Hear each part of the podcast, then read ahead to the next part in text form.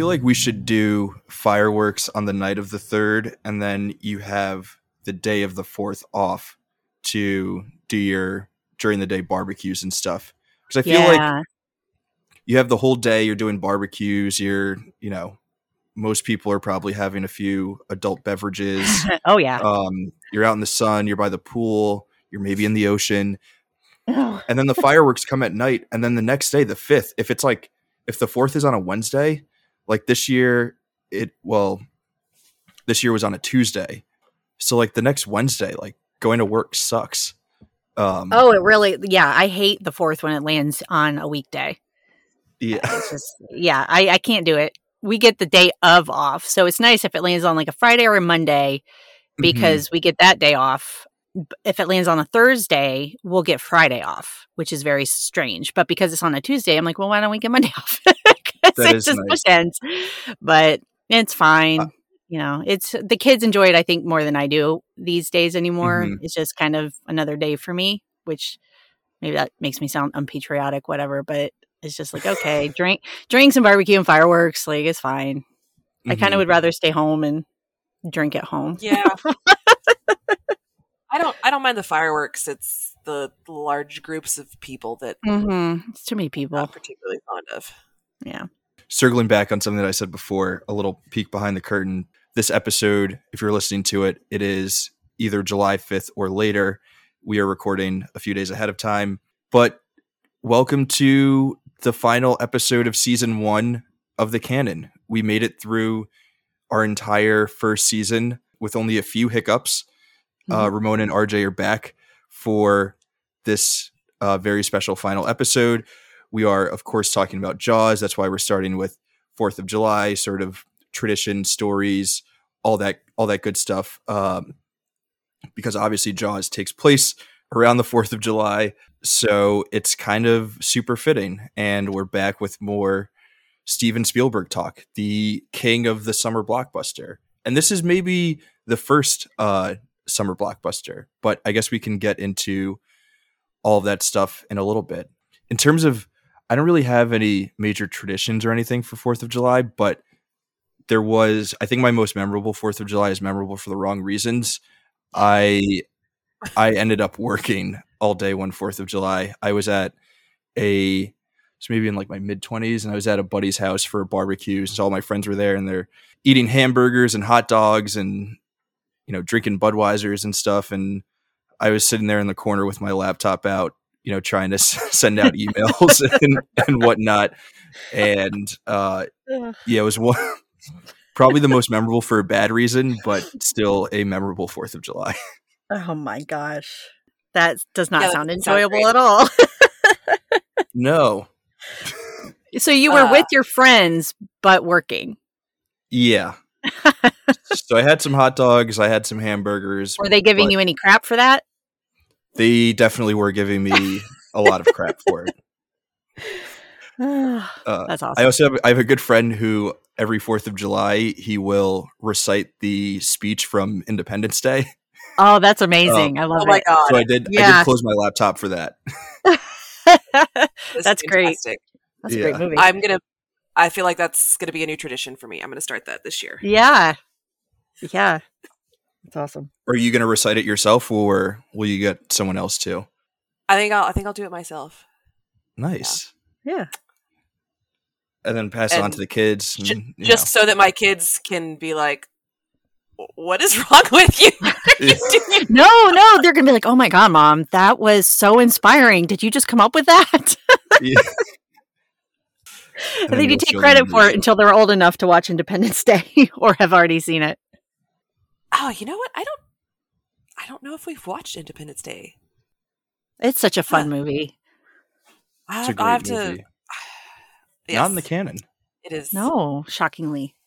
Very That's- shocking. I, Somebody I messed never up. watch Independence Day on Fourth of July. I do. I, I don't know if they still I do actually, it. A lot I do of try to uh, watch it Independence Day every year. it's a good it's a good day to watch it.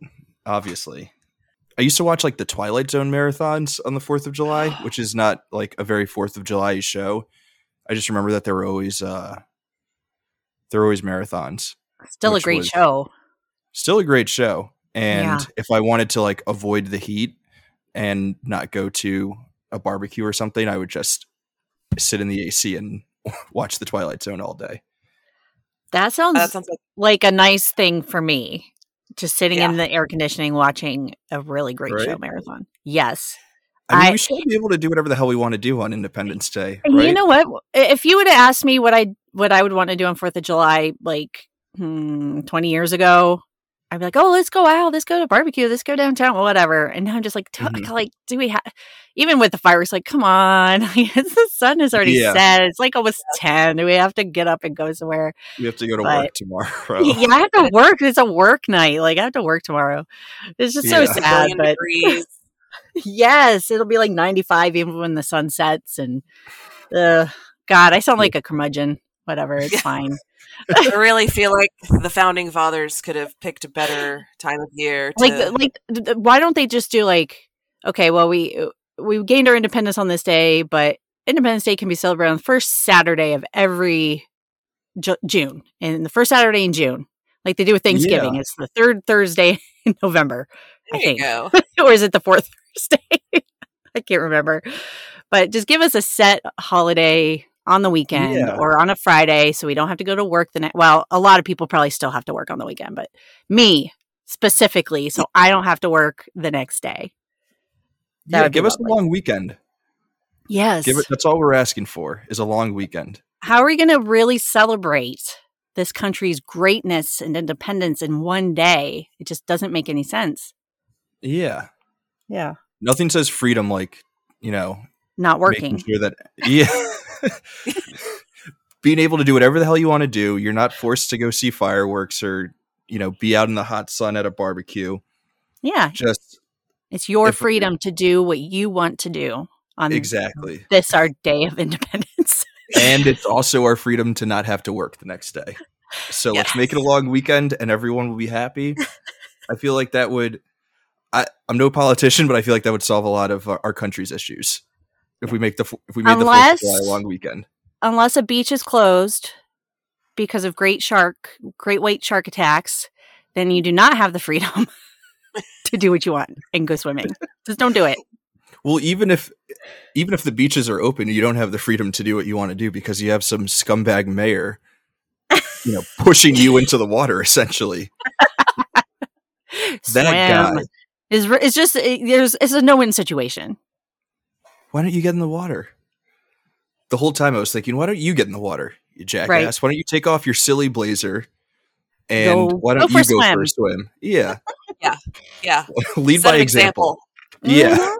Wow. Um. All right. I, I, think feel like with he does a really good job of representing politicians, though. That's It it, it Oh, really yeah. does.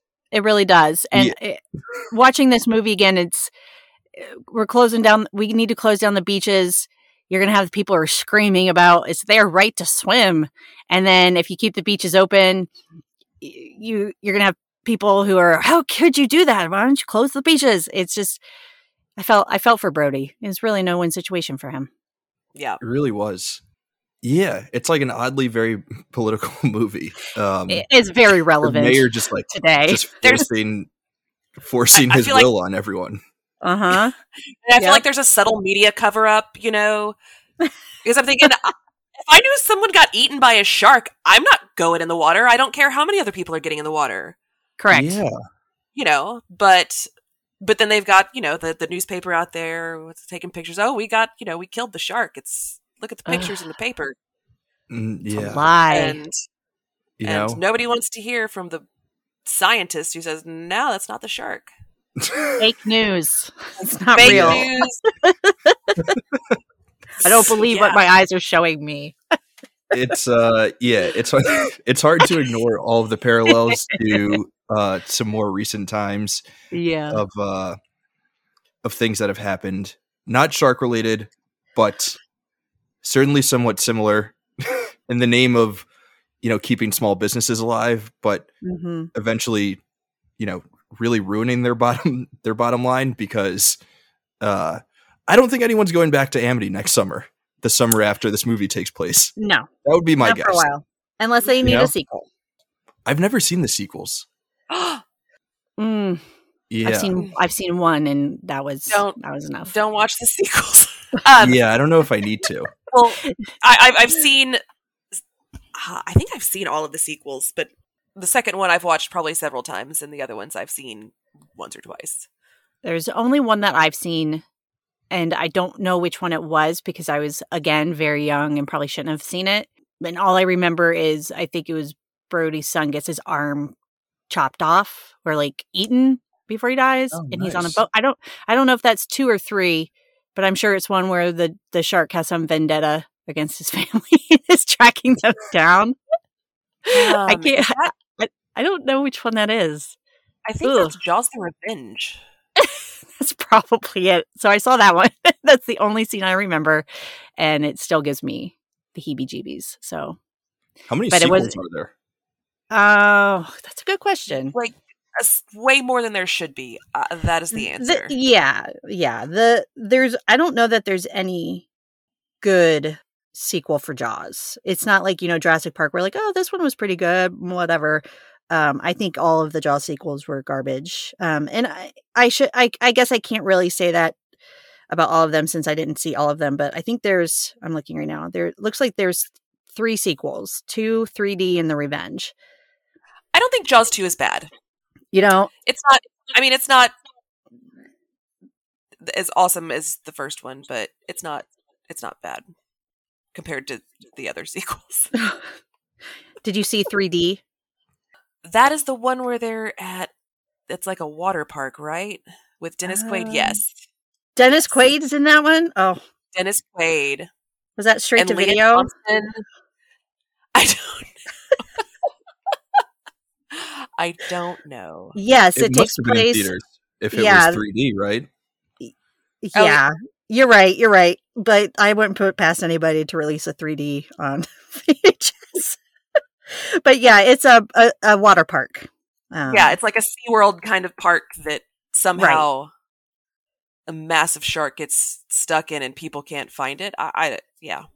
And and Jaws: The Revenge had Oscar winner Sir Michael Caine, who missed actually accepting his Oscar because he was filming Jaws: The Revenge. That was obviously amazing. a good move.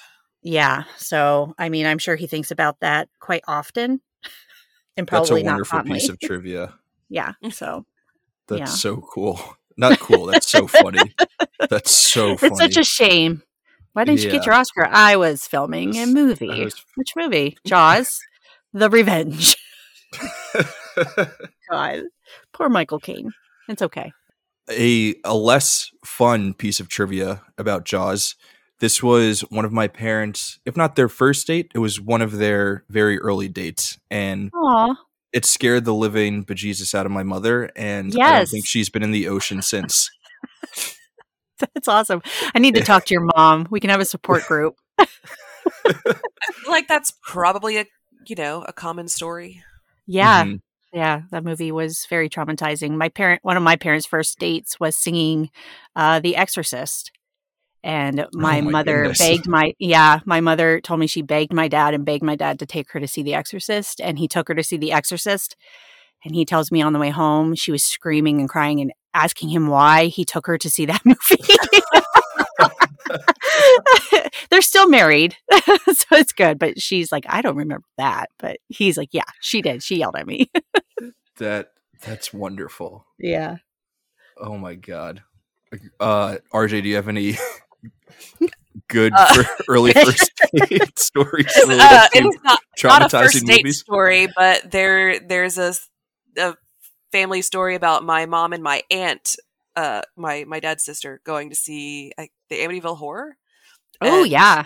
Mhm. yeah. And I, uh, is the way I understand it, I believe that my mom ended up in my aunt's lap. Like she was so Aw. terrified. Isn't that great? I love stories like that. People just get completely wigged out in these movies. I love it. Yeah, she loves scary movies though. She doesn't, Yeah. it doesn't matter how much they scare her. She still loves. Some them. people love being scared and some people just they can't handle it. And uh, you know, No. I I do love I- being scared. I enjoy the Jaws and the Jurassic Park level of scared. I do not enjoy true horror movie kind of scares. I Yeah. had the stupid idea to one Halloween I asked my brother. We didn't have anything going on. I was like, "Let's go see The Grudge." oh, jeez, yeah. I don't like scary movies, but I thought this would be a great idea, and it was not. It was not a great idea. You know, after I saw The Grudge, I was checking under my blankets a lot. Like I was like, why, did, why, why do I watch these movies right before I go to bed? But I like those kind of scares. I'm not big on like the, I don't know, like the really gory Saw kind of horror movies. Mhm. But No. I, I like Halloween because there's not a lot of gore in that one. Um, I, I love the Screams franchise. Um, you know, The Conjuring. Those are the kind of like horror movies that I really enjoy. I don't want to Mm. see somebody like at the Final Destinations. My sister is obsessed with that franchise. I'm like, I can't. I just don't have. I don't want to sit down and watch two hours of really, really creative ways of killing people. I just, it's just, to me, it's not Yeah. scary. It's not scary. It's just yucky. So I just don't watch them. So I think that's a kind of an interesting place for us to start because with Jaws, right? It's I kind of like a, a movie like Jaws because it's the scare the scary stuff. It's avoidable. So Yeah. like with supernatural scares or like uh, slasher scares, that's all stuff that's out of your control. If you're scared of being eaten by a shark, you can do what my mom does, and you can avoid going into the ocean. Yeah. But I wanted to ask the question: What genre would you classify Jaws under? Because it is a scary movie, but is it a horror movie? Is it a adventure movie? Is it an action movie? Um, how would you guys sort of define it? I would say more thriller than horror, Mhm. but uh, you know, it, it kind of straddles the fence. I, I wouldn't necessarily say action. Okay, so we'll, I- we'll yeah, There, action. you know, not Yeah, I enough guns and explosions. Although there's some guns and explosions. but There not- are there. Yeah, there is an not- explosion. I don't know. I feel like a lot with a lot of Spielberg's movies, it's hard to really lump it into one genre. Mhm. Um, it, I would see it as a thriller. I think that in some way it is horror, but at the same time, I it's hard to say it's just oh well this is a horror movie and that's it. But like you said, I think it is, and even adventure. Is it really adventure? Because I don't know Yeah. that these guys are having a lot of fun with this problem. I hear adventure. I think like the Goonies and you know. Mhm. Romancing They the. Stone. venture out. That's true. They do venture into the ocean. So, I mean, I, I, I could give that a pass, but I would say thriller, you know, even like kind of a drama in a Mhm. way. Um, maybe one eighth adventure because the end.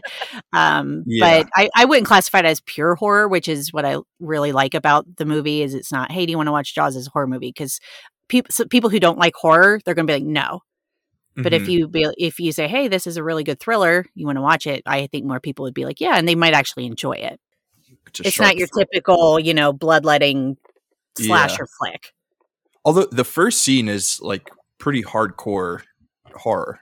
Ah, the way it's shot and composed Mhm. and, and everything and like the way it plays out it's like Yeah. terrifying but then it sort of the movie kind of eases up from from there it's A a, great bit. opening. It's a great Uh, opening. one of the best openings of any movie ever i think we can Yeah. say that right It's oh, yeah. giving you, yeah, it's giving you that foreshadow. It, and not to, I, I don't have any plans to keep running back to Jurassic Park, but the very first scene in Jurassic Park with the man who gets caught by the raptor and sucked into Mhm. the cage. And then it goes to Grant and Ellie in the desert and it kind of eases back a little bit, but you know there's something really dangerous and horrible that's going to happen. So, and I see that with watching Jaws again. I saw that in that first scene. It's horrifying, more so than Jurassic Park was. It's just, it really, it, it's almost disturbing to me. And then you get pulled, you get pulled back into the, you know, setting up the the characters and everything before we go back to Jaws or the shark. Um, so that's what I love about it. It kind of like makes you tense and feel kind of gross inside. Not in like a, oh, I can't believe I'm watching this, but kind of like that poor woman. Mhm. and then all of a sudden you're like, okay, everything's okay right now. So I love kind of starting with that tension and that suspense and just kind of like, we're not going to jump right into it anya but you're going to remember what happened. Mhm. Yeah and it's going to be sitting with you for the rest of Oh. the movie It really does. Yeah. I think the scariest part of that opening scene is after she gets eaten there's just a a still shot Of of the water and it's Mhm. so like serene and peaceful but you know that you just witnessed someone getting brutally attacked and and then for the rest of the movie whenever you see still water you're like i can't trust this you're like it Mhm. looks peaceful it looks nice but there it's it's not all that it's you know made out to be there's i know there's something lurking down there Yep. yeah spielberg That's why I don't a- trust any water anymore. Any water. if it looks nice, even a lake. I'm like, I don't know what's under there. I don't I can't. something's lurking yes. I, I think I, I watched or read something somewhere about the filming of that first scene, and I don't recall specifically, but I I think that the actress's fear and horror was pretty authentic. That that just filming it was mm-hmm. was pretty pretty scary Her because they had her like they had like cables attached to her and they were just like jerking yanking her her, back. yeah. Yeah, Her Um, reaction though, yeah, and I think that's what makes it so disturbing. It's not so much like the jerking her around, it's her reaction to it. Her pain comes through very clearly. Just like her eh, maybe that's what it is, is like her cries about how it hurts and oh my god, it just it it sticks with you. And you almost kind of want it to be over with so she can just just just chop her in two so she's done like so she's out of this torture it is it's horrible um, and then you have the guy passed out on the beach. That's jackass boyfriend none the of course and he's probably like where'd you go god idiot Well, he wasn't even a boyfriend. It was like some guy that she met at the. oh that's you know, right yeah bonfire on the beach. Because as they're running out there, he asks, you know, what's your name again? oh that's right yes Oh, ugh idiot men they're man the worst. that's right. sleeping for through Brody. everything brody's great brody is not the worst but the mayor No. oof The mayor we talked about him before. The mayor is actually the worst, and we'll get to uh, Quint later, but hmm he's maybe somewhere in between. yeah That's all I'll say about hero. that for now. He's not great, but I, I get, I do give him somewhat of a pass because I feel like this film is his, you know, he's working out, or the character at least is working out some pretty serious trauma. Hmm So for you know. sure. Well, so is Brody. Let's talk about Brody for a little bit because Brody's a great character, and he's also definitely working out some trauma. And I guess sort of similar to how Spielberg doesn't really show the shark a lot Mhm. throughout the movie. You just know that it's there. Kind of doing the same thing with Brody and his trauma. Like we know that something happened. We know something happened in the water. We know there's a reason he left New York City hmm but it's never we're never given like really anything it's just sort of hinted at throughout and i feel like that sort of mystique makes brody so much better throughout the movie or such a more enjoyable character throughout the movie Mhm. yeah, Mhm. it's the pretty reluctant hero. And I like that we're like you said, we're not really privy to the specifics of it, but oh, the actor is Rob Rob um Roy Roy Roy, Scheider. Schneider. I almost Roy said Rob Schneider. God, Roy Schneider. sorry, Roy. So sorry, Schneider, but uh, it's Scheider Scheider. with a yeah. roy scheider this would be a very different Roy movie if it Scheider was- is not Rob Schneider. Roy Scheider. anyway, back to it. He's such a great actor. Like Well, he projects Rob Schneider. In the no, yeah. If there's, a, should we recast this movie for? Br- 'cause- but Roy Schne- Roy Scheider, God, the actor who plays Brody, is so good at portraying that trauma in such a way that he just seems so. I don't want to say downtrodden on everything, but he's Mhm. very reluctant, like you said, to be a hero. he's yeah. he's not like your classic stoic hero. He kind of has he has some pain in his eyes. He seems like he's always tired. He's getting berated from all sides at like every point in the movie, and you can see him just like he just sort of like listens and takes it all in, whether it's the mayor, the townspeople, his wife. He's just sort of like he just like nods through it all. But he do- but he Mhm. also has like a really strong face. Mhm. He has a very authoritative face, so even though he looks kind of sad and he gives you those puppy dog eyes, you never Yeah. feel like he's a weak character. Right. Yes. Right. Right. I, I like that because he does. He's he's not a weak man, but he clearly has vulnerabilities. Mm-hmm. Yeah. Um, And he's And it- probably extremely just I mean, like you said, he gets it from all sides. And it's almost I don't want to say he's like a defeated man. He's trying, but God, that's exhausting. yeah. He just always like- seems exhausted. yeah. it's like Yeah. just trying to save people from getting eaten by a shark, and Trying to do the Like right thing. cared. And what, regardless of what he thinks the right thing is, somebody's going to be disagreeing with him. Well, I don't know. I don't want to jump ahead too much. Here, Jump. but the scene, the scene, Jump the shark. um, where yes. well played. Um, the scene where the mom slaps him and you know takes out her her you know pain and from Mhm. her her son getting eaten by a shark and Mhm. oh that makes me so mad. Yeah. It wasn't his Mayor fault. standing there, the mayor's standing there going, "She's wrong." Well, yeah, she's wrong. It's your fault. Yeah, it's your fault. She should have been slapping your face. God. Oh, man. no What? accountability for that guy. Right. No, none whatsoever. Typical politician. You know, he makes all Gets the away bad with decisions. everything. He forces people into the water. There's literal blood on his hands from a from like a child's blood on his hands, and he doesn't even he, he doesn't have the for lack of a better word he doesn't have the balls to you know take the blame for for what he did to be accountable. You know, he's uh he has no honor. He has no he he deserves no respect, and his So- Yep. suits look terrible. Very seventies. I forgot how Very. 70s this movie I was gonna say in the Very- seventies, I re- they were probably very flashy, but yeah, they're Yeah. pretty bad. Gloriously seventies. All of the fashion is gloriously seventies. this like a, like you watch a lot of classic movies and you're like oh you know like it doesn't totally f- feel like it's stuck in a certain place and time but this movie is way more 70s than i remember it being you watch and It you're like oh yeah these people Yeah. are like super super 1970s and it's awesome you know Yeah. I don't know. There's something about that though that makes it seem very. eh, I, I don't want to say nostalgic because I was not alive in the 70s, but there's something that adds a little. It adds a little bit of something to that film that it's very dated in terms of its era.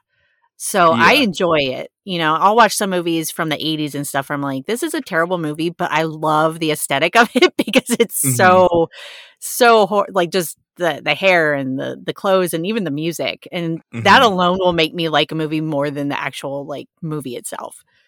Not that Jaws has that problem, but uh, there's just something about the clothing and even like the um the cinematography to me is kind of has that kind of sh- I don't want to say shaded, but that kind of oh, what kind of tone is that? I can't really think of it, but there's just something about the whole look of the movie yeah really adds to like the the thriller feel of it to me.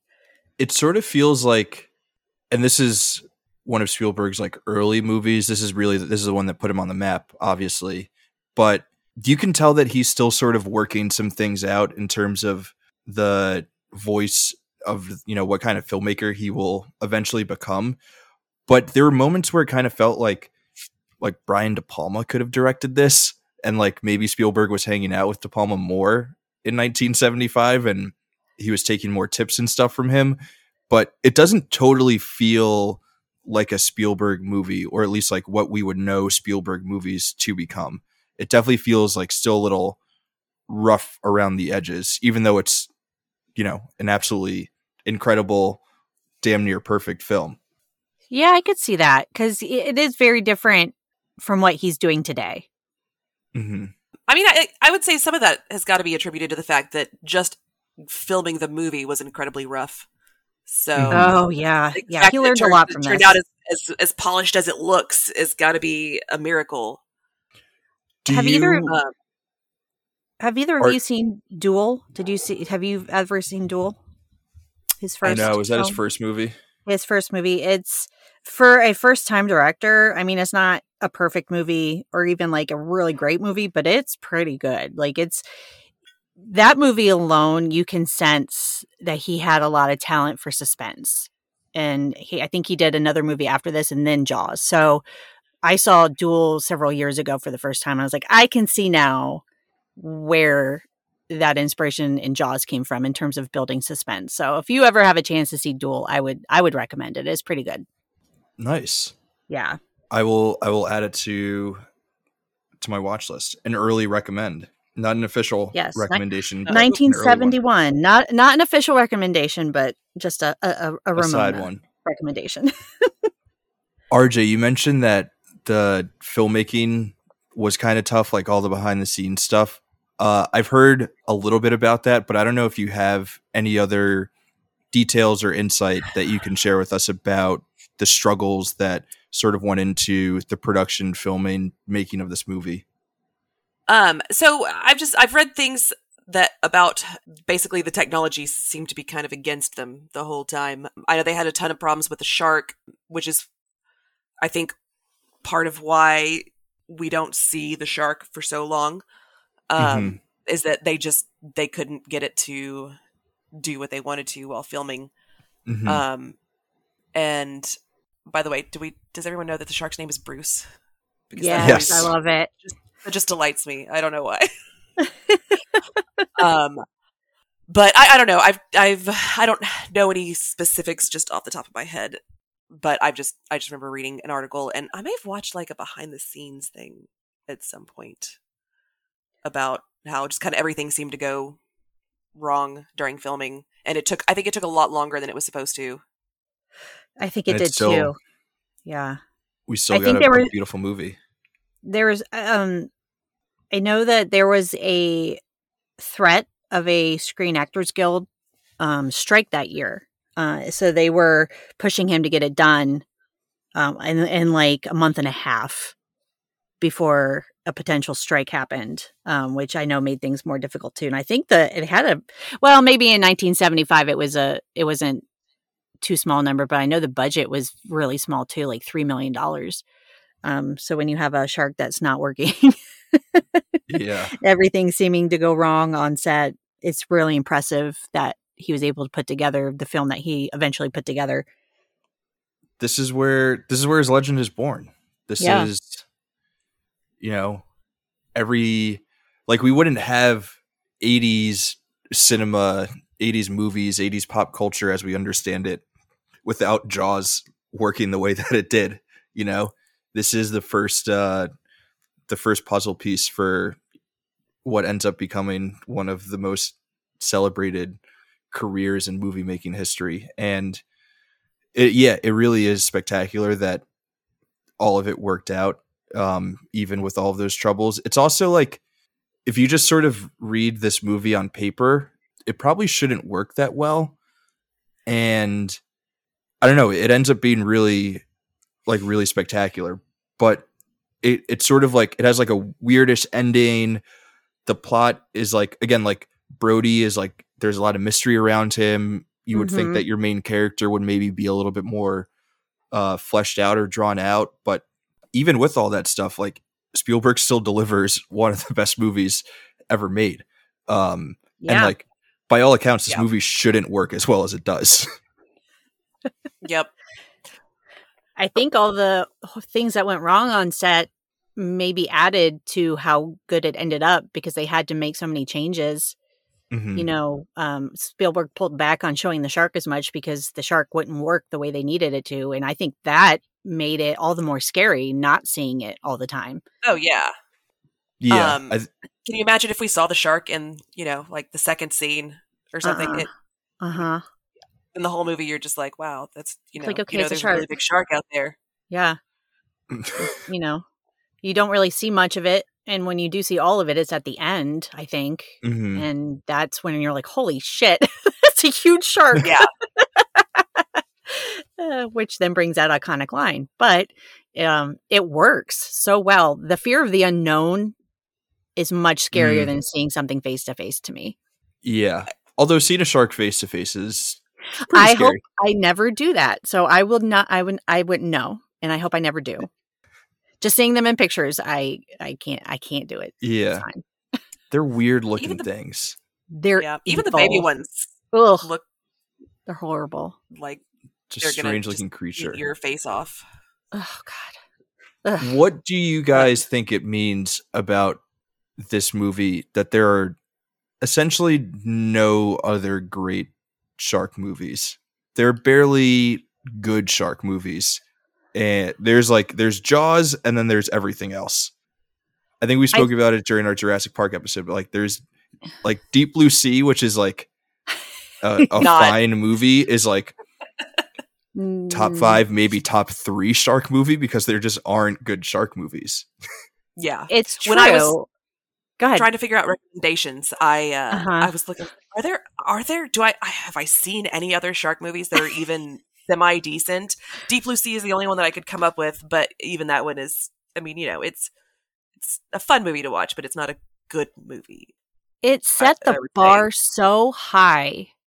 Yeah. In terms of, you know, like you mentioned earlier, probably being the first summer blockbuster and mm. being as popular as it turned out to be. And then not only that, but being as good as it was. Um, mm-hmm.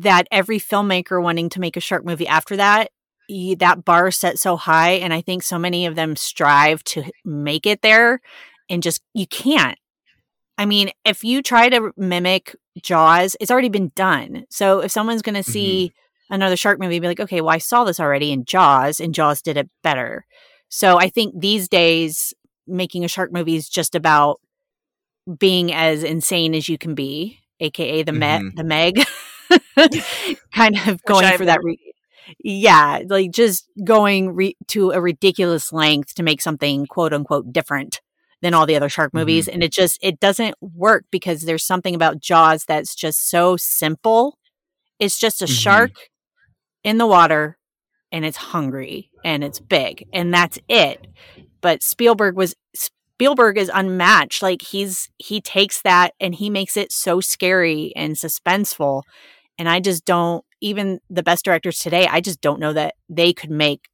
Jaws today. You just, it's just, you can't. You just don't touch it. It's, yeah, yeah, it's weird. I can't. I'm, I, I was trying to think of like the specific aspects of Jaws that sort of sets it apart. You know, like I said, the characters are, they're not flat and two dimensional, but they're, it's not like a character driven movie. The, th- the thrills are like, you know, that must be what, what sets it apart the way that the thrills are are sort of set up and and the way that they play out throughout the movie. The pacing is really good in terms of like how much shark you're seeing, when you're getting shark attacks, and sort of what's happening in between all of all of that stuff. But it's really hard to find like a specific thing that that sets this movie apart.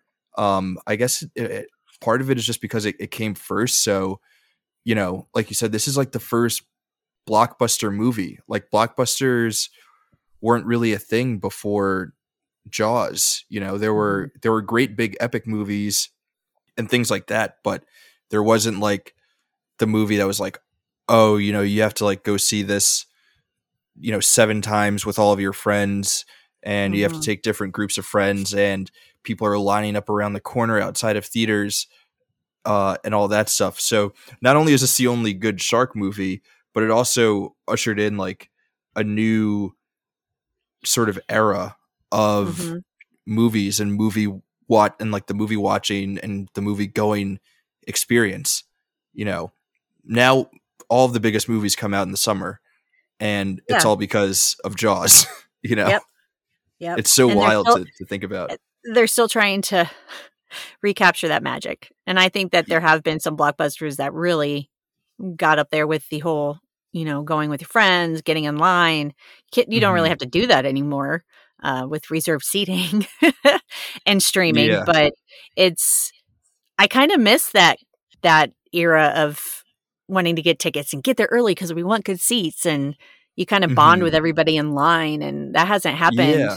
In a really yeah. long time like the buzz of word of mouth and yeah yeah. You know, you, you ride your bike over to your friend's house and you're like, hey, I, I just saw Jaws. You know, we got to go see it. And then you all ride your bikes to the movie theater and you sit there and you're sitting there and you're just looking up at in awe and you're scared shitless because because of the shark and yep. you can't see it sometimes and you do see it and it's massive and they're like we're going to need a bigger boat and you're like, hell yeah, you're gonna need a bigger boat. of course, you're gonna need a bigger boat. Uh, Well- it's just all wonderful.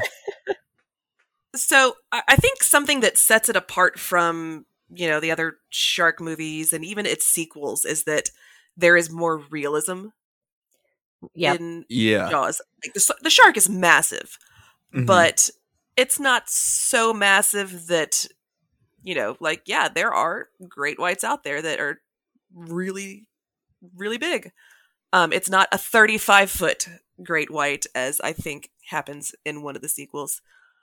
Um, and and I, I kind of disagree that it's not character driven. I think that the characters they're they're well written, they're well developed, and I think that without you know without Brody and the actors all do a phenomenal job. Even the the mayor does such a great job job of being such a jerk, and and Quint like they they make the if it was if what happens outside of the water was not done as well as it is, then the scenes with the shark attacking people would not be as impactful. Mm-hmm. I think Um, you agree. But I oh, I'm sorry. Go ahead. I was going to say, I think you bring up a great point. I probably am wrong about the characters. I'm willing to, I'm willing to eat that. And you mentioned Quint, and I think we should circle back on him. I think we should, I think we should have the Quint discussion, uh, because he is like, kind of makes the movie sort of like what you were saying without those scenes in between. Then the shark attack scenes don't really feel as impactful and I think the obvious most impactful out of water scene is when they are technically on water, but when he's when he gives that that monologue about why he hates sharks and Yeah. it's eventually it's like essentially revealed to us that Quint is in a revenge movie. Like he's in like Quentin Tarantino's Jaws.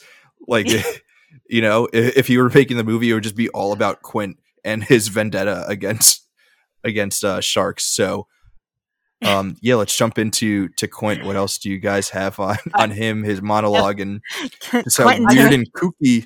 Quentin Tarantino's Jaws, except it'd be called Kill Bruce. Um, with with Rob Schneider starring as the sheriff. as the Rob- shark. Rob Schneider. Um, I want to see Uh. that movie, but uh, I, I feel like Quint's story adds such a different layer to the entire movie that without it, it would be just it, would be more hollow because without you know okay so Quint Steele is he was on the USS in Indiana- Indianapolis which Mhm. delivered the bomb that was dropped on Hiroshima. And, you know, it was on its, after it delivered the bomb, it was struck by two Japanese torpedoes and sank. 1,100 men Mhm. went into the water. 300 and what, 17, I think, survived, and the rest got eaten by Mhm. sharks. That is the Mhm. essential, you know, monologue. Ugh. That is a true story, and it is, try not to cuss, it is terrifying. I cannot imagine the horror and, and helplessness. Yeah, and Yeah. and if I, I would want to spend the rest of my life killing sharks too. I think, um, Yeah. just just to you know get get one back for for all of the the friends that got eaten and oh I- And he paints such a very clear, distinctive picture of what they went through. Like during that monologue, do you even breathe? Yes. You know what I mean? Like you are sucked into the delivery of it. I mean, Robert Shaw was fantastic. Just Mhm. his description, and it's just like, holy shit, that's just that monologue. You kind of picture yourself in a situation that's so much more terrifying than what they're actually going through in that moment. Because right now they're only dealing with one shark, and just imagine in a being out and they're in a boat. Like imagine just being stranded, nowhere to go, no one's there to save you. I mean, and you either drown or get eaten by sharks. Like you're going to die. It's just it's horrifying. And I think that's one of the best scenes in the movies. Like I I when I rewatched Jaws, I honestly I was just like holding my breath. I had forgotten how good it was. even Yeah, the setup. I mean, it goes all-timer. like Mhm. they're sitting there, you know, comparing scars and laughing. They're drinking and It's you know they're actually kind of having a good time, and then all of a sudden it goes, you know, just dead still, and he's recounting one of the most Mhm. you know horrible events that one can imagine, and and he does it just whoever wrote it first of all hmm I, I you know it's just the way it's written the way the the monologue is structured is is fantastic it is it is Yeah. phenomenal writing So good. and the delivery is he's he's just he's spectacular i And you really I've are. heard Sorry. i think he was drunk for most of the filming by the way it works. um very well Yeah. Yeah. you have to be drunk for that. For Yeah, that the role. staying character. Yeah. i think so Hooper's face during that monologue is amazing because that's totally how we feel as audience members. Yep. He was Uh, us in that moment. Like you said, RJ, like you're they're having fun, they're drinking, uh maybe they're singing songs at that point, and and then it, it it's weird. Like you don't even see you don't even see the monologue coming or you don't see that turn coming and it just sort of happens and you're totally taken aback by it and then it feels like that monologue goes on for like five minutes and you know i mean i watched this alone but i was still like looking around if there was someone with me like i we i feel like we would have looked at each other like what the hell is going on like what is this crazy guy saying and i feel like Yeah. that's how hooper and brody are are looking at each other while this guy's speaking like holy shit that came out of nowhere and i was not expecting that total vibe killer Yeah. Yeah. Very sobering. Very sobering. also so much makes sense right now oh so that's why That's why. crazy. That's why he is the way he is. You know, that was originally a three page like dialogue between all three of them. And then they cut it down to just, they turned it into a monologue for Robert Shaw.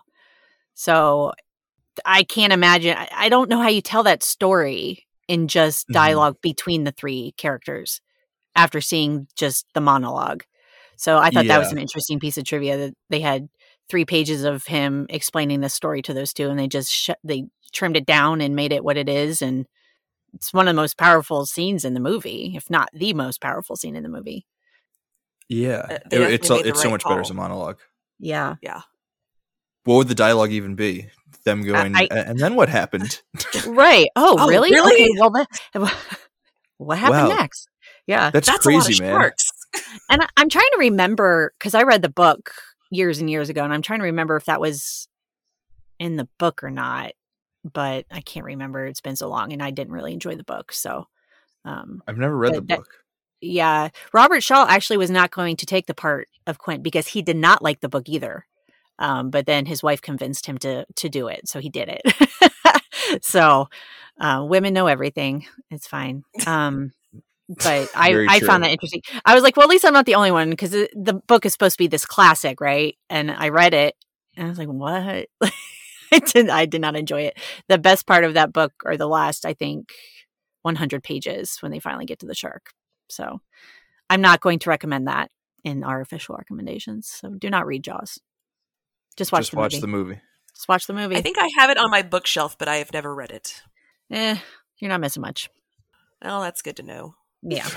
They, they took I the did. I best- did all these years. I was just they took the best parts of the book and made the movie. It's very I mean it's very faithful to the to the book in terms of the shark.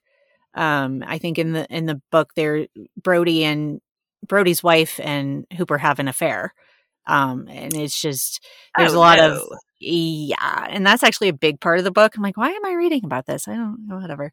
So there's just a lot of they they really improve the characterization of the characters in the movie, and obviously it's it's hard to convey a scary shark tale in a in written word. I think, um, and for the most part, when they're hunting the shark at the end, it's really fun. But the rest of the book, I just I I prefer what they did with the movie. So this is one of those instances where you can say the movie is better than the book.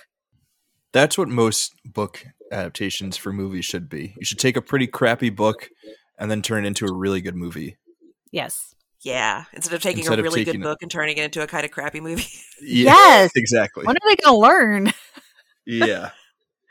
All of like all of the best movies are from crappy books. Uh, yep. I always say that. Jaws, yeah. like anything that Stanley Kubrick made is like based on a book that not a lot of people love. The Godfather, like Jaws, Jurassic Park, like all uh-huh. the best uh-huh. movies. Yeah. Take a crappy book, make a great movie. Mm-hmm. It's, it's, perfect. The formula's the right potential there. Potential is there. Yep. So th- I feel like this movie is kind of it's kind of doing the Vertigo thing where maybe not as pronounced as Vertigo, but it's sort of a tale of two movies. Like the first half of the movie and the second half of the movie could be two distinct movies on their own, but it sort of works perfectly. And I don't know, do you guys have any thoughts on that? Like which half of the movie do you guys like more? The last half. yeah. Um, um I, but I, I think Oh, sorry, go ahead. No, you're fine. Go ahead. I was gonna say, I think that the there's so much buildup of the first half that mm-hmm. it it it makes the payoff at the end so much more enjoyable mm-hmm. and and scary. And oh yeah, the first yeah. half you get the the suspense. You know, not seeing the shark a whole lot. You get the the music, which is also iconic. Oh, and yeah. but the end, I mean, it's out there you're you're you're you're at war with this thing now and you get to see it and know what they're up against and it's just ugh. maybe it's because i have that shark phobia that it just makes it worse for me in a, in a way but i just think like you said the, rj the payoff of all that build up is spectacular. It's just so good.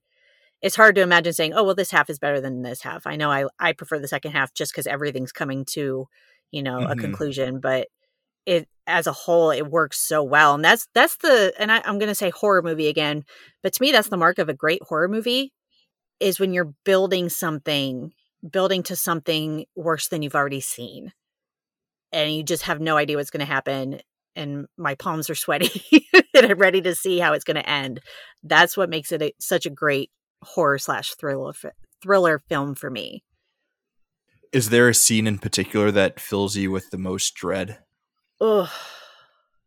Or like a single moment. The opening scene with Chrissy. Mm-hmm. And honestly, I I always close my eyes when they don't really show it, but I always close my eyes when the, the little boy dies.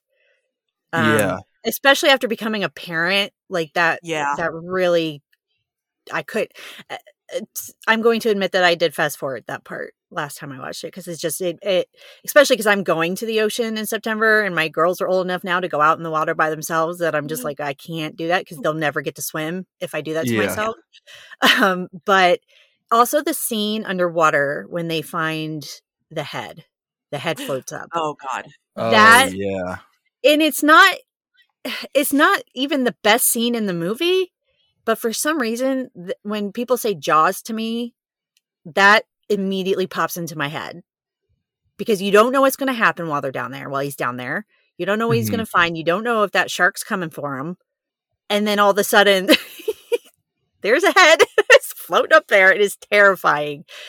Uh, that scene probably scares me more than most of the others because I just I'm waiting for that shark to appear out of nowhere, and it never mm-hmm. does. Mm-hmm. But yeah. you know he's been you know he's been there. Hmm. RJ, yeah. do you have a most dreadful scene? Um, I so I'm with Romona as a mom. To me, the most dreaded scene is is when the little boy dies, and it, they actually. I just rewatched it this morning, and I guess I probably look away most at that part because mm-hmm. I didn't mm-hmm. realize that you you actually see the blood and more. The, yeah, well, and you yeah. see him like coming up out of the water and yeah. you know flailing and and Oof. oh god, it's horrible. So yeah, I the other scenes scene are scarier, really mm-hmm. but that one is just more heartbreaking to me. Yeah. Um, I think the worst part about that scene is that to me that might be some of the best directing that Spielberg is doing in the entire movie. Mm-hmm. And you're just like, Steven, you son of a bitch. Like, yeah. The the way that it's the way that it's like the editing in that scene is incredible because you have people walking by Brody, and at first, every time someone walks by, the next cut will be a little bit more zoomed in on Brody, and then oh, you have yeah. someone walk by, and it would cut from Brody's face to the people in the water, and then someone would walk by and it would cut back to Brody and like the way that Spielberg is using people passing the screen to cut between the people in the water, Brody's face, the mom's face. It's uh it's just like a total masterclass and he's totally building the dread and then you start to hear the music and that's yeah. the first time that you hear that sort of cue to let you know that there is danger in the water but at that point you don't know and then the kill happens so quickly that you're kind of taken by surprise and and then you get that great again i'm going to reference vertigo but you get that great vertigo shot with the zoom in of brody's face but like the camera's also pulling back so like the background is um is, is sort of zooming out and you're like steven you absolute like you little devil you how could yeah. you do this to us? But also how could you be so good at making a, like a scene at crafting a scene? It's so rude but it's so amazing. It is well, very how, rude. how often do you know maybe i haven't seen enough horror movies but how, how often do you see a little kid being killed in a, in a movie? Yeah. A, you know even yeah. even horror yeah. movies it's like what are you doing? Dogs also- and kids are off limits well, and the dog gets eaten too. You don't like before the kid gets uh, before the kid gets attacked. There's a, yeah. the, the, guy that was throwing the you know the toy for his dog out of the water, and yeah. and you know, then you see him standing there calling his dog, and his dog's nowhere to be found. Oh, you know what happened to that dog. It, it's also me. only twenty. It's twenty minutes into the movie, which feels like it feels like that you know, we have the opening kill, but then this is really like the first kill. It feels like it's too early for a first kill in this movie. It feels like we should still be building up and learning about our characters a little bit more. And instead, mm-hmm. Spielberg's like, uh uh-uh, uh, i am gonna I'm gonna remind you. I'm gonna remind you that this shark is awful and yeah. we're gonna we're gonna kill off a dog and a child. You know what? You- watching so that movie when I was little, it, obviously it did traumatize me, but seeing the little kid get eaten, I was like, oh my God. Because the whole thing, I was like, oh my God, oh my God. If I would have sat down for the very first time to watch this movie now, as soon as that scene happened, I would have turned it off. I'd be like, nope, nope, can't do it anymore. Yeah. I can't do this. I'm not watching this yeah. movie ever. And we actually, I went to see, not, I'm not giving away spoilers, but I went to see The Boogeyman with my sister last weekend. And there is a child death in it. And my mm. sister looked at me. She's like, "What? What is this?" I was like, "I don't know. I didn't know that was going to happen." She was ready to get up and leave, and she doesn't have kids. I was like, "That's the same with Jaws. It's like you see this happen, you're like, what is?" There's a whole beach full of older people that you could take out. Yeah. Why are you yeah. focusing on the poor little kid with his poor mother? Like it's just it's heartbreaking. And that's again, you're not just killing off the people you hate in this movie, which is also a great horror movie when all the idiots get killed, but you're mm-hmm. killing off these innocent people and the poor little puppy and it's just oh, it's so realistic and I hate it. And the scumbag and I, mayor gets to live. Right, exactly. And is still the mayor in the second movie. Um same same mayor. I, I think, yes. he got reelected? Um, and he still wants to keep the beaches open. Kids are dying, kids and dogs. And this guy is like, yeah, but the small businesses. Oh, America. um, so before we move on from that scene, I, I think the horror just kind of continues as the people panic to get out of the water and they're you're just like shoving people like at, I think at one point this you know old guy dumps two kids off of a floaty to steal it to try and yeah. Mm-hmm. and, and uh, you know that sort of thing is happening everywhere. And there's old man knocked down and getting trampled on and it's it's awful. But you it's, know that that's realistic. It's survival that's, instinct but it also is showing true character of what people yeah. do in a moment of panic and how they respond to it yeah no one tries to help the kid. Well, the kid's no. gone. But... Oh God. And then the yeah. one poor mom just standing there, frozen, screaming in terror, holding her little toddler. Yeah, get out of the water. Jesus, also, a great, out. another great piece of directing in that scene, Steven, is is Brody at the edge of the water, yeah, yelling for everyone to get out. Like we know he's a hero, but sort of like what we understand from from movies and and uh, how we've sort of been taught to watch them is that a hero in that moment would most likely jump into the water to try to save people. But because Brody is so traumatized by his past, he's still just standing at the edge of the beach telling people to come in, which is like just a brilliant little piece of of filmmaking uh, that's happening right there. That's a good point. I didn't think of it like that. That's a good idea. Yeah, Yeah, I can see that. He's just at He that edge. He's not ready to dive in and be a No, hero. He Yeah. really doesn't want to to get That's in the good point. water. Yeah. I think for me, one of the most dreadful scenes is I think it's after that attack, but it's when I think it's on the actual 4th of July when the mayor is encouraging everyone to go in. Um, and we know that the shark is still out there. And Brody doesn't let his son go into the water and he tells him to go play in the pond.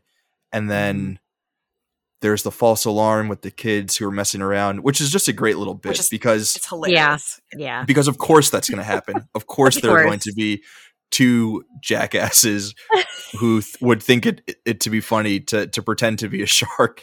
And Uh-huh. I just I would love I would love if there was a scene of them when they get home and their mothers and their reactions. Like like Oh, their they're getting in moms were furious. Yeah. Yeah. Yeah, but that scene in the pond when uh I forgot I forgot the son's name, but when the son is in there and the younger son is there's something about the innocence of the younger son that makes that scene so much scarier even though he's not in the water. Every time it cuts to him, I get terrified. Like I think that the shark is going to somehow like Come out of walk on water. land and and get the little kid. But there's just something about like there's something about his face. I don't know. It makes it makes everything so much worse and so much more tense. I think It's yeah, adorable that was very purposeful. Make you wonder. I mean, the fact Yeah. that you're wondering if a shark can get on land or come out of the water and get that kid, like it could happen. Get out of it. Just go home. Stay in your house. it's not safe. We don't know what even the magical pond. powers this evil shark has. Right. It's capable of anything. It's Killed a Nothing is kid already limits. And a dog. And a And a dog. dog. He'll do whatever. It's ruthless. And Yeah. that poor guy. yeah. Poor random guy. Um, so the older the older brother is Michael, and the little one is Sean. Oh, and Sean's the one who dies in the revenge. oh yeah, yep. no. He gets his arm bitten off and then he dies. I think he was a cop too. I think he had become a cop as well. He's so Oh. cute in this first Um, one. Yeah. R.I.P. So in Jaws 3D, Dennis Quaid is playing Michael, the older. the Oh older son. God! What? Okay. All right, cousin Eddie. That's sad. Wait, did you say Dennis Quaid? Oh my God, I was thinking Randy Quaid. Thank God. Okay. oh my God, I am not good with names today. Rob Schneider and Randy Quaid in a Jaws movie. Let's do it. Randy Quaid can be in the the Quentin Tarantino. Yeah. Kill Bruce, Kill Bruce. part one. W- One other thing that I wanted to, to circle back on, uh, I feel like we, I feel like we have to spend a, a little bit of time here because, of course, is the music. Oh yeah. Is this where like is this like top three most iconic music cues in any movie? Like Yes. you It hear that and you're immediately filled with dread. yes. I, what would be higher on the list? Is it? I is mean, it yeah. I mean, you think think about movie scores and the most famous movie scores. And maybe it's just me, I- but sometimes I'll hear something and just be like, "Oh, that's from this movie," and then I'm like, "No, no, no, no, it's this." Oh, okay, yeah, I knew, you know, I recognize it. But when you hear the Jaws Mhm. theme, you know exactly what movie that's from. Yeah. Exactly. Even if you've not seen Jaws, you know it's Jaws. yeah. I think so it it's weird because like while rewatching this, the the entirety of the score is like okay, but that mm-hmm. one specific theme Oh that yeah. we all know, and I'm not going to try to recreate it because I would horribly butcher it. But that one specific theme where you know that something is coming, where you know that the shark is coming, yeah. that is some of the most iconic movie music ever made. I think the only things that are up there for me are, and I, we, we spoke about it during uh, this episode, but I think it's Rocky and I think it's Star Wars. Yeah. I think the opening Star Wars music is some of the best stuff ever. Rocky gonna fly now. You like automatically know what scene that's from, and you know like what to do. Like you just want to get up and punch something, and then the Jaws music, that little that those what is it two notes? You know Yeah. that you know that you should be scared. Yeah. Yeah. Yep. Like even And if you're not in the water, you're about to be eaten by a shark. You know what's Yeah. going to happen. And uh, in movies, especially horror movies, one of the things that I've disliked about horror movies lately is the use of scary mo- music right before something scary happens because it gives away the scary part. Like I, I know Mhm. it's coming now because you have the the really eerie, ominous music happening, and this kid's walking down a dark hallway. Of course, something's about to jump out at him. Mhm. but it's so effective in jaws because even it tells you the shark is nearby but you don't see it Mhm. and you don't know what's going to happen and it's to me th- that is scarier than anything that any other kind of horror movie moment music moment i've seen since that movie it just doesn't maybe and maybe jaws spoiled me because jaws mm-hmm. told me when the scary music starts to be I- scared I'm. Is, is Yeah, Jaws it- the one that trained us to Ga- know this? Jaws has trained us to understand that when the scary music starts, to hide under mm-hmm. your blanket or you know whatever. But now I'm so used to it. Now I know it's going to happen. I'm like, okay, I already know it's going to happen. like you're giving it away Jaws now. doesn't really have any. It doesn't have any fake outs, and I think it's no. maybe it's more effective because I think it's only used like once or twice. So Well, maybe the kid's acting something like a shark is a fake out, but it's Oh, in a funny maybe. way. But I don't. Yeah. Well, but yeah, then I'm trying to think immediately if the after music is that- the Yeah. uh right after the kids do that, you know, that's when the the girl starts screaming that the shark is going into the pond. So Oh, It's- God. Yeah. Like it's not It's overused. if there were like five instances of that song playing in this movie, by the fifth time you'd be like, "Eh, I'm Yeah, bored." Oh, yeah. They only use But it when they because it's really. only- Yeah, Yeah. it's only used a few times, so it's that much more. That much more Did John- this is going to be a stupid movie question, but I'm not a huge Star Wars person. Did John Williams do the Star Wars theme? Yeah, yes. he's Okay. Spielberg's guy. It, I mean, can you really think of any other composer who has made as many iconic music scores as he has? I mean, there are a lot of great composers out there, but when you think of like Raiders, Star Wars, Mhm. Jaws, Harry Potter, I mean, Oh wow, John Williams, John Williams, John Williams, John like, how, and I'm sure I'm missing plenty. Jurassic Park. Jurassic Park. Oh yeah, Jurassic Park has a great score. So is Yeah. he is he the goat of music think so. composers? I think Yeah. that's that's easy. At least in terms of, you know, I, I'm not uh, a musically inclined person, so I can't say if his if what he composes is like the most uh the most artistic or whatever. But in terms of creating iconic, Memorable. memorable songs that we Mhm. all know, and you know, like you said, like you hear any of those and you know exactly which movie it is, and Right. you, you know you hear the Jaws music and you're like, and you know exactly how to feel. You're like, oh my god, I'm scared. Uh, it's so it's so good. It's um, Terrifying. absolutely terrifying. Uh, what else do we have? Uh, we've sort of jumped around back and forth between sort of the two halves of the movie. Um, one thing that I do think is interesting is that uh, I love that in the 70s, a movie like Jaws could be PG, despite the fact that you see Oh my a fully, God.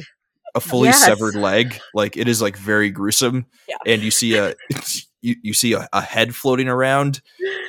And I think in the beginning you might see yeah, a kid eaten. dies, a dog dies. I think there are breasts in the beginning. There's a lot of gore. Yeah. There's a lot of blood. There's not a lot of cursing, which I guess is the one one thing, but yeah, PG, you think that's a kids movie. Yeah. Who's sitting their kids down to watch Jaws? It's terrifying. The, the world has a Um, lot more sensitivities today than it did in 1975. yeah, yeah. we can't handle as much now, so we got to throw that into an R rating. I, I find myself as in Romona. I'm, I'm sure this is probably something you can relate to, but movies that I'm like, uh, let's see, what's the rating for this? When when can I watch this with my kids? Yeah, and I'm Yep. like, no, no, they can't watch that. And then I look at when it came out, and I'm thinking, oh yeah, I probably watched that when I was seven. Uh huh. Yep. I watched Jaws when I was very young, very, very, yeah. very young. I saw Carrie when I was very, very. I was in second grade when I saw Carrie, so oh. not my parents. They were horror people. Like mm-hmm. they watched horror movies when we were little, and it was. I, I, saw Carrie, I saw Jaws, I saw The Exorcist when I was young. Oh, um, oh, wow. you know, they would have to deal with the consequences of it, but I saw these movies. Um, yeah, and when I was little, and I, because of it. I, I feel like I have more appreciation for it now. I was scared when I was young and and I grew up loving horror and you know, it's mostly my parent which is very odd because I saw Jaws, Carrie and The Exorcist, but they wouldn't let me watch Scrooged until I was much older. And I was like, "Oh, there's something about this movie." And then when I, I watched Scrooge for the first time when I started dating my husband, I was 22. And I watched this movie, I'm like, "What the hell? Like why did you keep this from me? What was wrong with it? Um, and somebody said they probably curse in it, which is very telling about parenting sometimes is my kid can watch mm-hmm. a head being severed off, but if they say the F word or yep. they show any boobies, you know, it's, I don't know. It's very strange. I never asked them why, but yeah, I was, I was, um, exposed to horror uh, as a child and I, I don't know what kind of person that has made me today. I like your use of the word boobies. Boobies. Yeah, yeah. It's a funny I have word. Three, I have three kids, and I have my husband is still a child at heart, so I hear that yeah. word a lot. it, it it makes me giggle.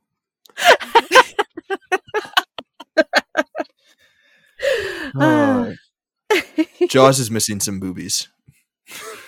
Well, I mean, it has the you know in the beginning. Yeah, but it's dark out.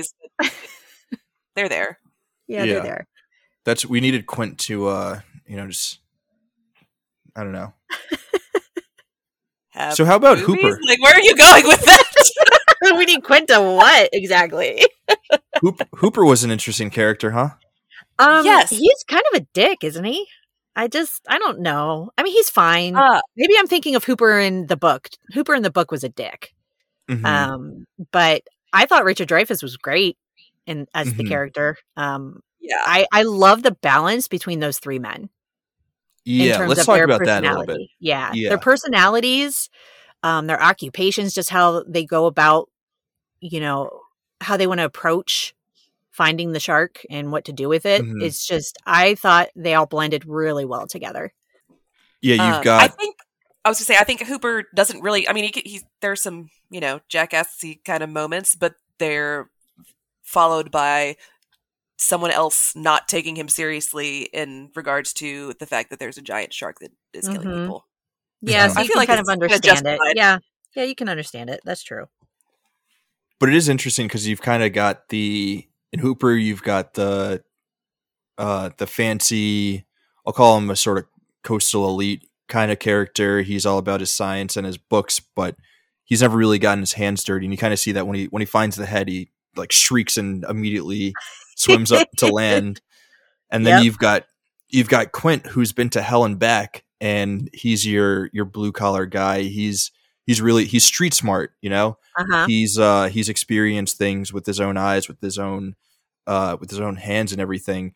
And then you have you have Brody who sort of exists somewhere in between. I, I feel like he Brody is a very emotionally intelligent man, which is I feel like a something that wasn't very prevalent in movies in the 70s a guy who is he's like really he's kind of quiet he's sort of not outwardly inquisitive but you can tell that he's really like soaking everything in before he yeah. like makes any decisions about about what's going on or or what he should be doing which and, and yeah so like you have the two who are to- total opposites and then you have Brody as a perfect sort of bridge between the two.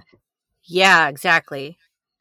Yeah. And I feel like there's kind of in line with what you're saying. There's several scenes, you know, when they figure out it's a shark, he's reading, like he gets books about sharks mm-hmm. and is trying to he's learning. Uh, you know, learn about them and understand what's happening. Mm-hmm. Um and I, I I I like the emotionally intelligent uh right. description. That's I feel like yeah. that's very very good. Yeah. Even the way he interacts with his with his family, with like the the scene is like the most adorable scene where he's at the kitchen table or not at the dining room table with his son and you know they're he, his son is mimicking all of his movements and yeah um i mean you can tell like it's the it was the scene i think after he got slapped by the the, the mom. And he's obviously really not having a great day and, and yeah.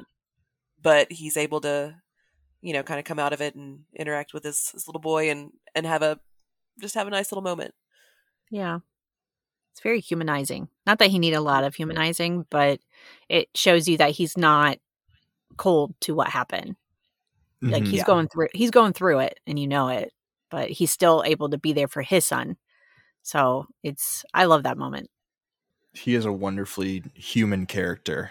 Mhm. and again it, it for a movie at this time and even sort of going forward it's it's kind of refreshing to see a protagonist uh, a male protagonist a male protagonist in a otherwise like pretty dude heavy movie to be someone who is as human as he is someone who you know isn't just the the stoic guy who you know is able to to solve everything so quickly and or just like use brute strength to solve all of his problems. Like you can tell that he's he's a really human character and it's um it, it's yeah it's awesome to see.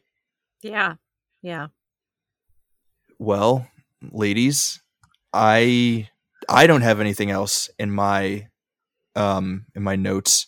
I don't know if you guys have any other topics on jaws that you want to get to before we start to wrap things up here in our season finale of the canon and essentials movie watch list? Wow. How about that? This this movie is not a movie like Jurassic Park where if it's on, I'll watch it.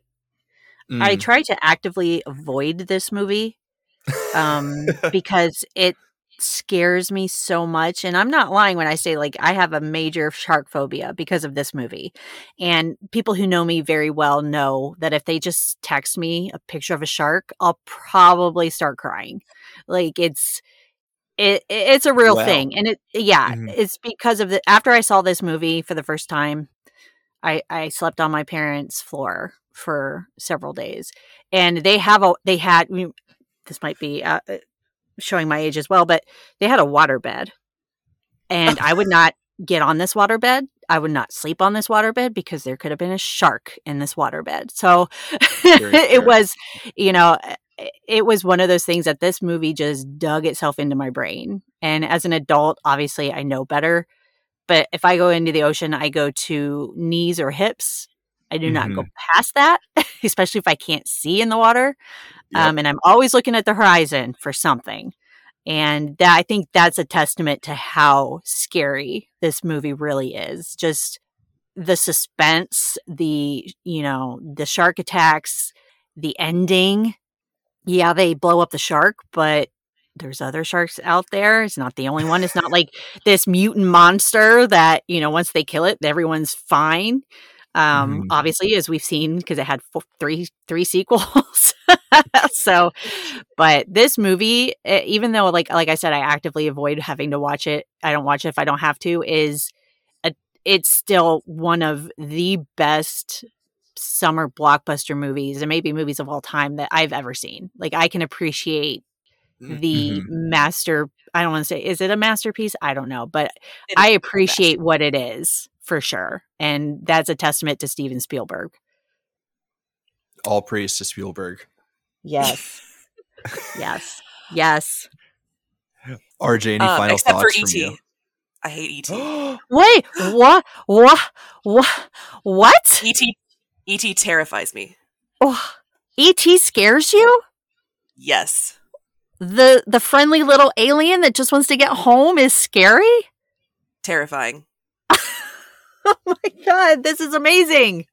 This we can unpack this. I feel like i need to like be your therapist. Let's talk about what happened to you.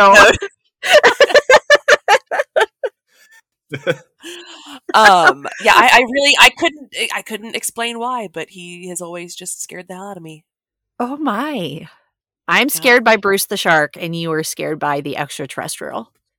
Yeah. Okay, this is great. Um, Spielberg. Spielberg. Okay, so the only other thing that I wanted to talk about is the the lines. They're just some amazing lines. And does this oh, movie yeah. feature the most epic, you know, movie line of all time? Am I wrong? Are there other lines? Right. What, what's the most epic one? You're gonna need a bigger boat. Oh, it might be the most epic. Mm, I don't know, but there and and the my other favorite one is you know, smile, you son of a son of a boom. B I T C H. Yeah. Try not, not, you know. For kids who don't know how to spell yet. Yes. those um, were my two. Those are two of my favorite lines in that movie as well. But I mean, I think even if you haven't seen Jaws, surely you've heard someone say you're going to need a bigger boat in some mm-hmm. context. Mm-hmm. It's it's a great line because you can use it. You know, you're going to need a bigger blank for yeah. for anything. Oh yeah, and you know, you say it though, and people know what you're talking about. Yeah, unless they're um, a loser. Sorry, yeah. that was un- that was unnecessary. you better cut that. You're gonna have people after you. Only the losers, and that doesn't matter. Yeah. I'm sure if you're listening to this, you're you're probably a fan of Jaws, so you know the line. yes, yes. Another good one is uh is is Quint when he he's I can't remember exactly, but something about the taxidermy man. He's gonna have a tar- heart attack when he sees what I brung him. Yeah, like after they after they you know spot Jaws for the first time. Mm-hmm. Yeah, um, yes. that's a great one. Just, his delivery is like it's like the only thing he says happily throughout the whole yeah. movie. uh, "Smile, you son of a bitch" is probably might be my favorite because yeah. you're just waiting, waiting for that shot. It's so good. That is a wonderful uh, catchphrase for for a kill. Yep. Uh, the only yeah, the only thing I want to add is uh, the scene or the the shot where Brody's throwing the chum in the water, and then yeah, you see the shark, and he turns around, and then it cuts to him like standing up straight. Is yes, also oh. one of the one of the best moments in in any movie. That is just yep. absolutely delightful. You see that shot a lot when there are you know movie compilations of scene, you know famous scenes throughout history or something. It's him throwing the, the chum and that shark coming yeah. up and him turning back and standing real fast. Yeah. Um, had a and it had a maybe I'm wrong. Maybe I haven't seen enough of Hitchcock's movies, but it had that a very similar feel in terms of the shots that he made. Like you said earlier with the vertigo shot.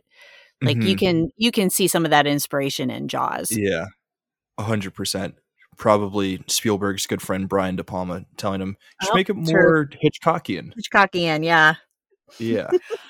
well, that was a pleasure. Happy Fourth of July week. Uh, hope everyone had a.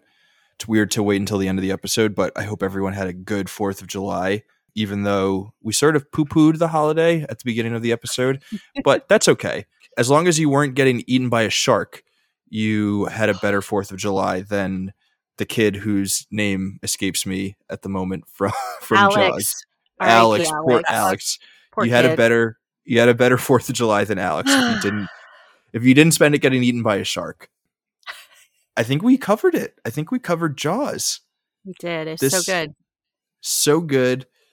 Before we say our final goodbyes for season one of the canon, we'll do one last recommendations the listener, before we get into the recommendations, I just want to say uh, a big heartfelt thank you uh, for sticking with our show through our growing pains, our ups and downs of, of season one. We promise season two will be a lot better. RJ Romona, thank you guys for joining me on this last episode and for all other episodes that you have joined me on and might join me on in the future. It really has been a lot of fun. We're looking forward to to more episodes of the canon. You know, you can check out our entire backlog of of episodes if you haven't listened to them all already. Uh, we'll be we'll be back in about six weeks with more movies. Uh, we're just gonna give our production team a bit of a summer break so that they can go be on holiday, as the Brits say, and you know enjoy enjoy the summer. Uh, the joke there is that we have no production team. Uh, it's you. you enjoy your summer. it's just me. Um, but yeah, this has been this has been so wonderful. I am uh, you you might not be able to hear it in my voice, but I am smiling from ear to ear. Sweet. Let's do yeah. recommendations. How about it? Who Yay. wants to kick us off? RJ, you want to uh, go? Yeah, I can go. So Romona can figure out her. I I, I, I got a third. I got a third. I think. Okay. Well, I'm going to start with a recommendation that's it's somewhat tongue in cheek, but there is a book that came out in I want to say the 90s. It the it is called Meg, a novel of deep terror. Yes. And it is not to I've never seen the movie uh, Meg and I don't think it's based on the book, but um it's you know, a, a scientist is in the Mariana Trench doing whatever research and somehow he stumbles upon megalodons still living down there in the deep and uh, accidentally helps you know makes it possible for them to get up to the surface or at least one of them um, and and then can convince anybody that it actually happened. And so there's just this you know massive megalodon running around eating boats and people and things but it's it was actually a fun book i i read it i believe i was in high school and it's not uh, i would not say the height of literature but did you yeah. see the movie did you watch the movie the meg i did not watch the movie okay that sounds like a fun read. A nice light yeah. summer read. Yeah. Take it to the beach. Um I would not read it at the beach, but I also hate the beach. So I actually think the worst part of the beach is not being afraid of the sharks. It is the sand that gets everywhere. But but that's just me. Bringing the sand home. Yeah. Yeah. Um so yeah, that's my first recommendation. Awesome. Nice. Romona, what do you have? I am recommending my first recommendation is Cujo. And this Ooh. is either you can either you can read the book by Stephen King or you can watch the movie. They're both equally great. Uh, you know, the a sweet Saint Bernard gets rabies, attacks a mother and son um, on a very hot summer day, forcing them into their car for shelter with no way out. So, uh, if you want a really happy ending, then watch the movie. And if you would like a very depressing ending, then read the book. So you get your choice. Nice. You know? Choose your own um, adventure. Um, yeah, it's a choose your own adventure of of horror. So it's great. Um, I love the book, and I enjoyed the movie quite a bit. It's always terrifying when a otherwise docile, sweet animal turns violent and comes after you and this dog kills a lot of people. so it's also very suspenseful, which I, you know, parallels to Jaws. So my first recommendation is Cujo. Nice. And another movie where the dog dies. Uh, yeah, but he was also crazy, so I, I didn't feel so bad about it. so it's not it's not as bad. No. Oh, it's like I am Legend. Oh Ooh. God, you had to bring that up, didn't you? Yikes! Oh, Gotta go hug my dogs after this. Yeah. Everyone hug their dogs. Yes. All right. On a lighter note, my first recommendation is I'm going to go with a place. So we're talking about Jaws, shark movie. Where can you go see sharks uh, that are not as scary? At the aquarium. I'm doing it's so I'm I'm recommending the Sydney Aquarium in Sydney, Australia because I think that's one of the best, if not the best, aquarium that I've ever been to. They have a room where uh, they have a shark room where you're like walking through a tunnel and the sharks swim over you. Um, and that's Jeez. where like some of the bigger sharks are. But then there's another room where you're walking through same sort of like hallway tunnel thing and uh the aquarium glass is both above you and below you so you're just like surrounded by fish and some of the fish are smaller sharks it oh scared the crap out of me when i went but it is also super cool i know that we don't have a lot of listeners who are in australia or have ways to get to australia so as a sort of pairing with the with that recommendation i will just say go to your local aquarium because aquariums are dope and they sometimes are. you get to see sharks and you know that the sharks aren't as scary when they are at the aquarium they they don't uh, they're not as much of a danger. So check out your aquarium. Why not? It's a good idea. Not I love the as much of a danger. Yeah. I love. I'm a big qualified. aquarium guy. yeah. Uh, good aquariums all around the U.S. Mystic, Connecticut, great aquarium. Baltimore has a wonderful aquarium. Charleston, South Carolina, pretty good aquarium. I think that's all that I have for now. But yeah, That's those great. are. I mean, yeah. all on the East Coast, but good aquariums. I feel very inadequate about the number of aquariums I've been to now. Don't don't. I, I'm I've just a only been to weirdo, and I love. I love doing like every city I go to. I have to check to see if there's an aquarium because I'm a a bit of an aquarium nerd. That's awesome. I've the sh- the one in Chicago is pretty awesome. Oh, nice. I have to check that out. Sweet. RJ, what's your next recommendation? All right, my next recommendation is in uh honor of Quint and his uh you know naval experiences. Um, it is not about the USS Indianapolis, but it is U five seven one. Oh, my Oh. goodness. Yeah. Remember that movie. So Matthew McConaughey and you know a bunch of other people in a World War II submarine playing cat and mouse, I guess. You know, in with a, a German, uh, their German counterparts in World War II, Yeah. and it is it's a very good movie. Good I choice. remember that movie. Yeah. That's a I've good never seen it. Claustrophobic, so it's Yeah. Yeah. Submarine movies Um, give me the willies. yeah, it's a little little hard to watch for me, but it, it's just it's very good. So I make do. Wait, sorry, I missed that. Why is it hard to watch? Oh, I'm kind of claustrophobic. Like Oh, I it just it freaks me out the whole Yeah. you know submarine. being in a metal tube hundreds of feet underwater and Yeah. uh, you know people shooting missiles at you. yeah, that's definitely um, not an ideal situation to be in. No. Ugh. Nice. Good pick. Uh, Romona, what's your next recommendation? So my next recommendation is a novel. Um, it's called The Deep by Nick Cutter. And to sum it up, it's there's a plague that is decimating the world, and it. I, I won't go into the details of it because it's pretty gruesome. But there is something at the several miles deep in the ocean that could potentially be a universal cure for this uh, plague. So Hmm. basically, there's a special research lab that's set up in about eight miles under the ocean to like figure out how to how to work this into a cure. And suddenly, the scientists in this research lab go incommunicado, and a few are sent down to figure out what has happened to them.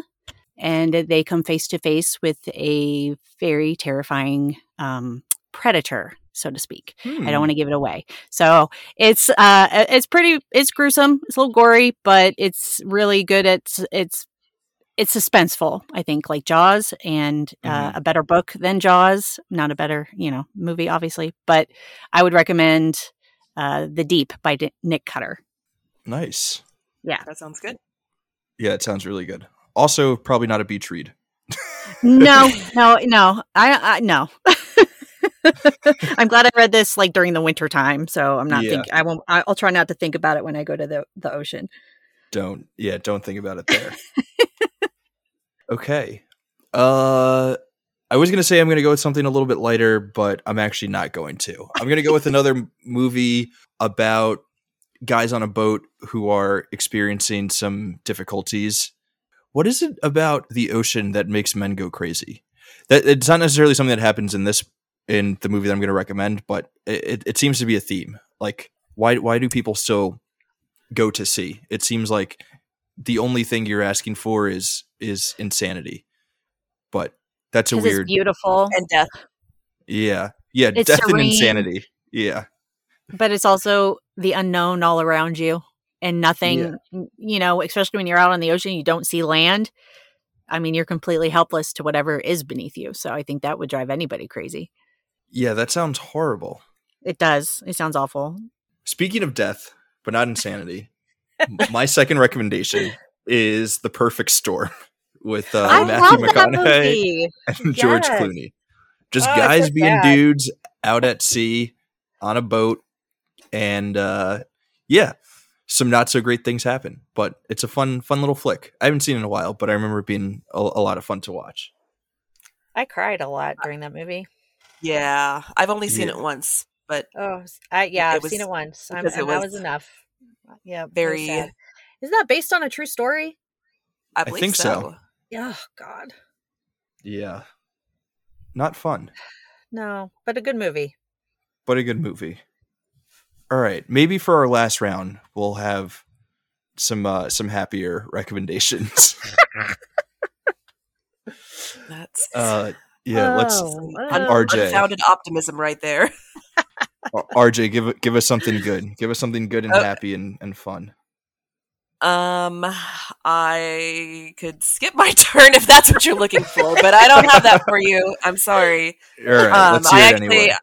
I, I went back and forth between two ideas, and neither one of them was in very optimistic. Well, I guess maybe, but not the one I chose. So my last recommendation is a movie called Open Water.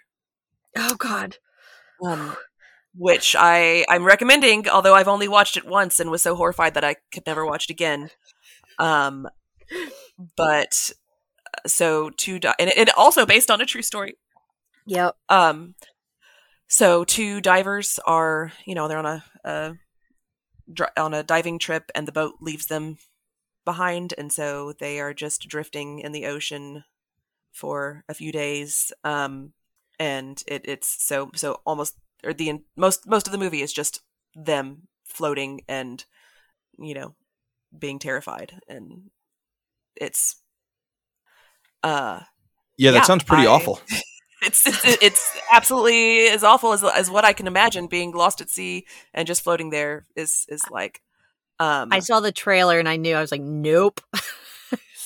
That might actually be my worst nightmare. It, yes, yes, because I know, like you said, that was a true story, and it's just horrifying. Going out with a bunch of people to dive and enjoy yourself, and you come back up and everyone's gone. Oh my goodness! Yeah, Yeah. no, thank you. Big no, No. thank you. Oh, god. Nice. um, yeah. So there's your happy recommendation. did you did you like the movie? I know you said you only saw it once, but did you enjoy it? It was. I mean, it was a good movie. Yeah, It, it was very good. It was just. rough. Yeah, it was just very Oof. rough to watch, and I can enjoy it and appreciate it, but I don't want to feel like that again. So Won't be watching um, again. will not be watching it again. But I think it's it's worth a watch if you can if you can manage to get through it without you know having a panic attack. I would have Yeah. a panic as soon as they c- surface. I'd have to turn it off. Be like, nope. Whew, that's uh, yeah, you got to be brave for that one. I'll Well, give you thanks an for- optimistic. I'll, I'll give you an optimistic recommendation. Oh, Oh, good. please, we need it. After So RJ I'm re- scared the living crap out of us. My third recommendation is arachnophobia. Oh, come oh on. no no no no no no! I'm done. Come Nature on. photographer dying in Venezuela, poisonous spiders coming back home with him in his coffin. And of course, you know, our our protagonist is a doctor who has arachnophobia. And of course, he's got to be the one to um, fight off this infestation of poisonous spiders. And I I've only seen this movie a couple times, but eh, I don't hate spiders as much as I think some other people do. Um, My sister has an insane spider phobia, insane. Uh, but I've watched this movie and I love John Goodman and I like Jeff Daniels and it's just it it's a fun it's a fun horror slash comedy. So um, so there's a little bit of an uplifting optimism because it's it's it can be gruesome and it's pretty nasty and but it's funny and I think it has an okay ending. So you know there is death, but it's still fun. So I would I would say I'd go for arachnophobia if you want something other than sharks and the ocean. Sweet. I am also pretty severely arachnophobic, and I'm Oh. almost certain it's because of watching this movie. Yeah, I've see, never- Jaws. Jaws got me that phobia, and I get it. Arachnophobia. I could see how that could trigger somebody. Uh, Um, sharks and I spiders. What, what Yes. fun. Yeah, like if there was a shark spider movie. I'm sure there has been on sci-fi. Yeah, probably. Sharknado. I'm not going to recommend Sharknado. I almost promise. did. I promise. um okay. For so I have like I have so many options. I don't know if I want to go with something like another sort of horror movie that's pulling from Jaws or something shark related. I think I'm going to go with one of my lighter ones that is a little bit shark related. I'm going to end us with a pos- very very positive happy note. Uh something that is friendly for the whole family. I'm going to go with Finding Nemo because the shark in Finding Nemo is named after Bruce the shark from Jaws. Yay! Yes! That's a That's great a really- recommendation to end on. Love it. Who doesn't love I- Finding Nemo? I love Finding Nemo. Absolutely. Great That's flick. an awesome, Eh, awesome I- recommendation. Except, you know that scene where Bruce's eyes roll back? Like, no, I'm serious, man. That gave me problems. oh no. My husband was like, "Are you serious?" I was like, "I can't watch it. Like, I can't. I love I love It the just I love their meeting. I love that Oh, it's like an, it's so the cute." And sharks then he are gets having all their little AA meeting. Not- yeah. yes. Then he gets it all ends- sharky. Yeah, but it it's a it all it all ends well. So It does. It's a great movie. wonderful movie, very delightful. Yes. Um All right, let's do let's do a quick uh summary of our recommendations and then we can we can say our final bye-byes. we'll go same order. Um, I'll go first. I had oh my god, I forgot what I had for a second. Okay, I'm starting over. I had Cujo, the movie and or the book by Stephen King, The Deep, which is a novel by Nick Cutter, and the movie Arachnophobia. I had Meg, a novel of deep terror, uh, the movie U571, and the movie Open Water. Nice. I've Mhm. got the Sydney Aquarium, the movie The Perfect Storm, and the lovely Pixar film Finding Nemo. RJ, Romona, thank you. Thank you both again for for joining me for again this very special final episode of season 1 of the canon. Uh we will be back in a couple of weeks with more canon episodes. All of your favorite Screenage Wasteland contributors will be back to talk to me. We'll have more friends from outside of the Saw community joining us to talk about various different movies. It's going to be fun. I can't wait. You can't wait, but we will have to wait for a couple of weeks. That's fair. it's fair, right? It's fair. know, yeah, it's we fair. all We all, need some- a break. We all need a bit of a break. Maybe Yeah. maybe people want a break from from hearing from me and all my silly movie takes. I hope I hope you both have a wonderful rest of the summer. I'm sure we'll be, you know, chatting throughout. Again, listener, if you're if you're missing us, you can always check out screenagewasteland.com for more content from RJ, Romona, and myself, the triple R's, and uh, and all of our other Saw contributors. A lot of fun stuff happening over there. Thank you for joining us, ladies. Any final words before we before we say bye bye? Uh, nope. I just want, uh, thanks for having me on again. It's been fun. I've enjoyed being part of the Spielberg crew. Yes, the Spielberg crew. Triple R is doing triple J's for Spielberg. Triple R is Yeah. doing doing double J's for Double double, S. Double J's for double S. Yep, it's been a blast. I've had a lot of fun talking about two movies that inspired me and horrified me in very different ways. So it was great. I am looking forward to um, hopping on on another episode and having more fun. Wonderful. Until next time, we will. I feel like every movie podcast signs off this way, but I'm going to say it anyway. Until next time, we will see you at the cinemas.